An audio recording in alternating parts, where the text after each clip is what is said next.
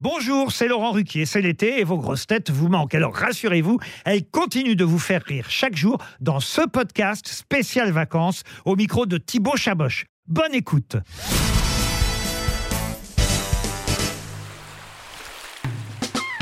Au camping, qui est élu Miss Grosse Tête et qui serait élu Mister Grosse Tête Alors pour moi, la Miss Grosse Tête, c'est Valérie Mérès parce que je la trouve voluptueuse, sexy. L'été, elle est, elle est torride. Et puis sinon, bah, le Mister, c'est Sébastien Toen.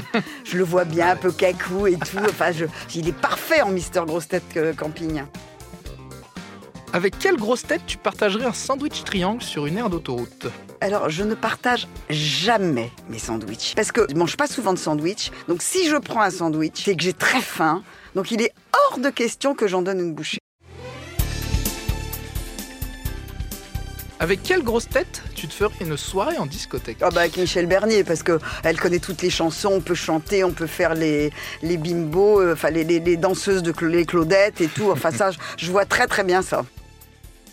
Je te donne un mot lié aux vacances, tu me dis à quelle grosse tête il te fait penser. On commence avec coup de soleil.